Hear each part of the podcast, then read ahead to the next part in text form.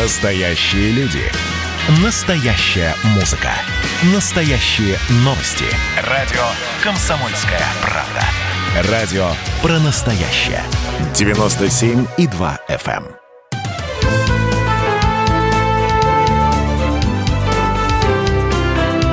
Вторая Родина. Программа произведена по заказу телерадиовещательной организации Союзного государства. Здравствуйте, в студии Екатерина Шевцова, и вы слушаете программу «Вторая Родина». Наша программа о людях, которые родились в Беларуси, а живут в России и наоборот. И героиней нашей сегодняшней программы – прима-балерина Большого театра Беларуси, заслуженная артистка Республики Беларусь Людмила Хитрова. Выпускница Нижегородского театрального училища, в свое время солистка Красноярского государственного театра оперы и балета с две тысячи восьмого года в труппе Большого театра Беларуси. Лауреат четвёртой национальной театральной премии Республики Беларусь номинации «Лучшая женская роль в спектакле балета» за исполнение Лауренсии в одноименном балете Александра Крейна. Удостоена медали Франциск Скорина. Фрагменты интервью прямо сейчас в нашем эфире с балериной Людмилой Хитровой побеседовал обозреватель журнала «Союзное государство» Максим Чижиков. Я немножко изучил вашу биографию. Ваш путь на сцену был, ну, ну не самым простым, я бы сказал, да. да? Во-первых, мне кажется, что десять лет вы начали заниматься, да, в Нижнем Новгороде. Да. Это не самое раннее время для балета, где, куда, по-моему, вот в пять-шесть лет отдают. Почему в десять лет так это? Ну, сейчас я скажу, что вот поколение, которое сейчас начинает заниматься, конечно, не, даже не касаемо балета, но и других сфер, и спорта, и всех остальных, конечно, сейчас гораздо раньше детей начинают, временные рамки сдвигаются. То есть, если раньше в десять лет могли прийти в училище просто с нуля и и получить профессию, то сейчас дети начинают в три, в четыре года, в пять, и я не знаю, что из этого, конечно, получится, но что касается меня, профессионально я начала в десять лет, но до десяти лет, с четырёх лет меня родители водили по кружкам по разным, по развивающим, это было пение, рисование, танцы в том числе, то есть я не вот прям совсем с нуля пришла, но профессионально, конечно, в десять лет в училище принимают, и это до сих пор так. После Нижнего города был, по-моему, Красноярск, да? Выдача на гастролях с Нижегородским театром. Я еще была ученицей училища на выпускном курсе. И Сергей Бобров, художественный руководитель, балетмейстер Красноярского театра, увидел меня, и меня еще восемь человек, солистов, пригласил в свой театр. Он нас, так сказать, заманил разными идеями, своими новыми спектаклями, и в том числе гастролями интересными. То есть это была Англия, Италия, Мексика. То есть для меня это были новые страны, и мне хотелось посмотреть мир. И поэтому мы, банда из девяти человек, поехали в Красноярск, но проработав два года там, я поняла, что, получив какой-то опыт, я не могу больше оставаться в Сибири, потому что это слишком далеко от моих родственников. Я такой все-таки больше домашний ребенок, и все-таки это Сибирь, я не люблю холод. Партии там были хорошие, роли были, партии хорошие давали там? Я, да, я станцевала там «Золушку», то есть для моего возраста, тогда мне было семнадцать лет, это было, в принципе, ну, ведущая партия, первая серьезная, это было неплохо, то есть я думаю, оставшись там, у меня э, был бы творческий рост, но моя судьба распорядилась иначе, я приехала в Минск, и, оказавшись здесь, начала свой путь опять с нуля, с кардебалета, потом солисткой, и вот доросла до ведущей солистки. Пришлось начинать с нуля, это же тяжело. Это больше очень бьет, так сказать, по голове, по эмоциям, по самооценке. Мне было сказано, что ты принята в кардебалет. Это было сказано в мой день рождения, накануне дня рождения. Я очень сильно плакала, расстроилась, но вот спасибо моему характеру, наверное, моим каким-то качествам внутренним, что смогла собраться и добиться, и доказать с нуля все. Не жалеете, что вас, что остались здесь? Мне очень нравится Минск, и я живу здесь одиннадцатый год, и для меня этот город очень родным стал.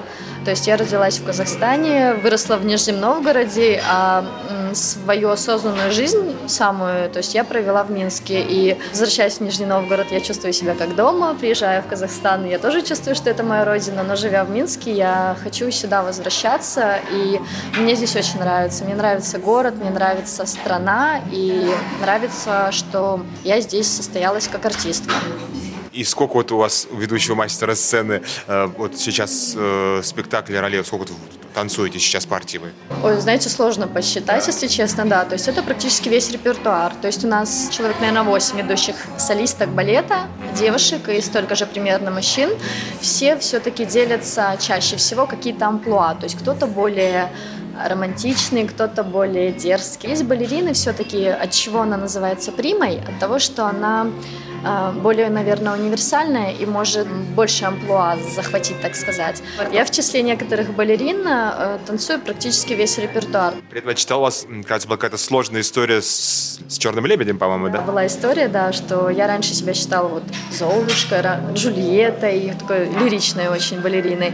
И когда мне наш худрук сказал, что нужно готовить «Лебединое озеро», я говорю, как так? То есть, во-первых, мой рост не такой высокий, сто шестьдесят шесть сантиметров, то есть я считала, что лебедь должен быть как минимум метр семьдесят пять, и «Черным лебедем» я себя совершенно не видела, но спасибо педагогам, которые подготовили меня и смогли выстроить, и увидеть, и сейчас я танцую, и на гастролях ответственные спектакли всегда ставят танцевать меня, именно «Лебединое озеро».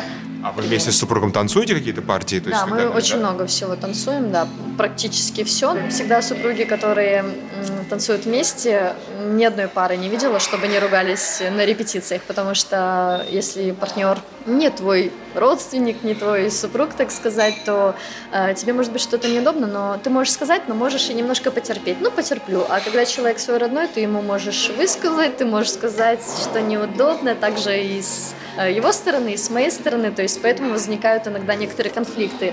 Это все в пределах зала, и это у всех так. То есть сколько я видела случаев, сколько читала, то у всех одно и то же. Во сне танцуете? А, бывает иногда, да, но не так часто. У меня сейчас очень такая насыщенная жизнь. У меня малыш недавно родился, поэтому у меня сейчас э, полярные совершенно эмоции в голове и мысли. Э, иногда бывает, все равно танцую, да, во сне.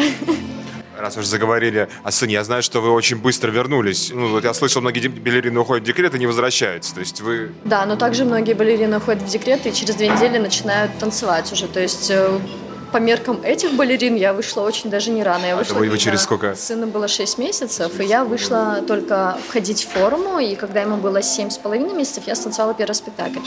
А, то есть, в принципе, как сейчас балерины выбегают через месяц, уже танцуя спектакли. То есть, в принципе, я засиделась, могу сказать. Но все, как у меня получилось, я рада, что именно так, потому что первые месяцы особенно, наверное, важно и восстановиться, и морально, и ребенку очень нужна. То есть сейчас я вот разрываюсь между работой и домом, потому что хочу не упустить важные моменты. А вот вы сейчас себя, э, оставьте, кем ощущаете больше? То есть белорусской, русской, как бы, то есть гражданкой союзного государства такой, как бы, то есть вот... вот. Я вот не разделяю, если честно. То есть, если сказать, в Беларуси, если вот вы заметили, не первый раз приезжаете, все, практически да. все говорят на русском языке. И когда я переезжала сюда, я переживала, что я понимала, что я иду в другое государство. То есть другое государство для меня — это другая страна и, следовательно, другой язык. Я думала, как я буду. А приехала сюда, я поняла, что белорусская речь — это автобусы, транспорт, телевидение. А люди в основном в Минске, в столице, редко можно услышать белорусскую речь. И я, честно, не разделяю. То есть для меня вот Россия... Казахстан, моя родина, и Беларусь. То есть для меня это нет такого разделения, если честно, четкого. Я не могу сказать, что я в другой стране. То есть мне как-то вот это, человек мира, так сказать, человек. Ну, наверное, как человек творческий, он должен быть действительно человеком мира. А вы, вот я так понимаю, что вот если родители приезжают к вам, а вы в Россию часто в последнее время ездите? Отпуск всегда летом приезжаю, потому что у меня родственники живут, у меня брат с большой семьей и бабушка старенькая, то есть, конечно, ездим туда летом в отпуске. Нижний Новгород, да, да получается, да? да? А любимое место в Минске? За последнее время мое мировоззрение изменилось, и сейчас я просто наслаждаюсь зеленью, парками, вот что касается летнего времени, да, и также осенью безумно красивые. Вот в прошлом году идеальная была осень, я бы сказала, то есть это была вот такая золотая осень. В Минске очень много красивых парков, часто и с сыном, когда гуляем, мы ходим именно куда-то в парк, где... много места, можно понаслаждаться. То есть вот это, мне кажется, я часто говорю, что я старею, но, наверное, я взрослею все-таки. По поводу профессии, ну, наверное, не секрет, как бы, да, такой непростой, да, что век артиста балета, как и век какого-нибудь спортсмена, он достаточно, в общем-то, ограничен. Иногда сидите там с супругом, думаете, а что дальше? Меня очень часто стал посещать этот вопрос, хотя репетировала вчера спектакль, и балерина, которая репетировала до меня, она уже в предпенсионном возрасте, и она разговаривала с педагогом, и говоря... А предпенсионный возраст в балете, это сколько, если... девять. То есть сорок лет, ну двадцать лет стаж у нас получается. Хотя в России у солистов пятнадцать лет стаж. То есть по российским меркам я бы через два года уже могла на пенсию пойти, так, вот, да, р- работая там. Да, Вот. И балерина это сказала, педагог говорит, у нее сейчас самое золотое время. Я поворачиваюсь, говорю, это вы про меня? Она говорит, да, потому что у тебя, вот мне тридцать лет, она говорит, у тебя сейчас и багаж, большой же багаж, то есть и опыт. В то же время тело еще в самой такой хорошей кондиции, можно делать из него что-то, лепить, но в то же время ты уже не совсем зеленый, так сказать. Конечно, с одной стороны, наша профессия очень интересна тем, что в сорок лет ты заканчиваешь этот мир балета, и можно совершенно в другое направление, не знаю, в психологию, в юриспруденцию, куда угодно. Но, с другой стороны, имея такой багаж, как мы имеем, грех не поделиться им, например, с детьми, со взрослыми. То есть у меня такие мысли, что, возможно, какая-то студия, возможно, педагог, ну, то есть вот что-то в этом пока что направлении. Людмила Хитрова – заслуженная артистка Республики Беларусь, прима-балерина Большого театра Беларуси была героиней нашей сегодняшней программы. Побеседовал с ней обозреватель журнала «Союзное государство» Максим Чижиков.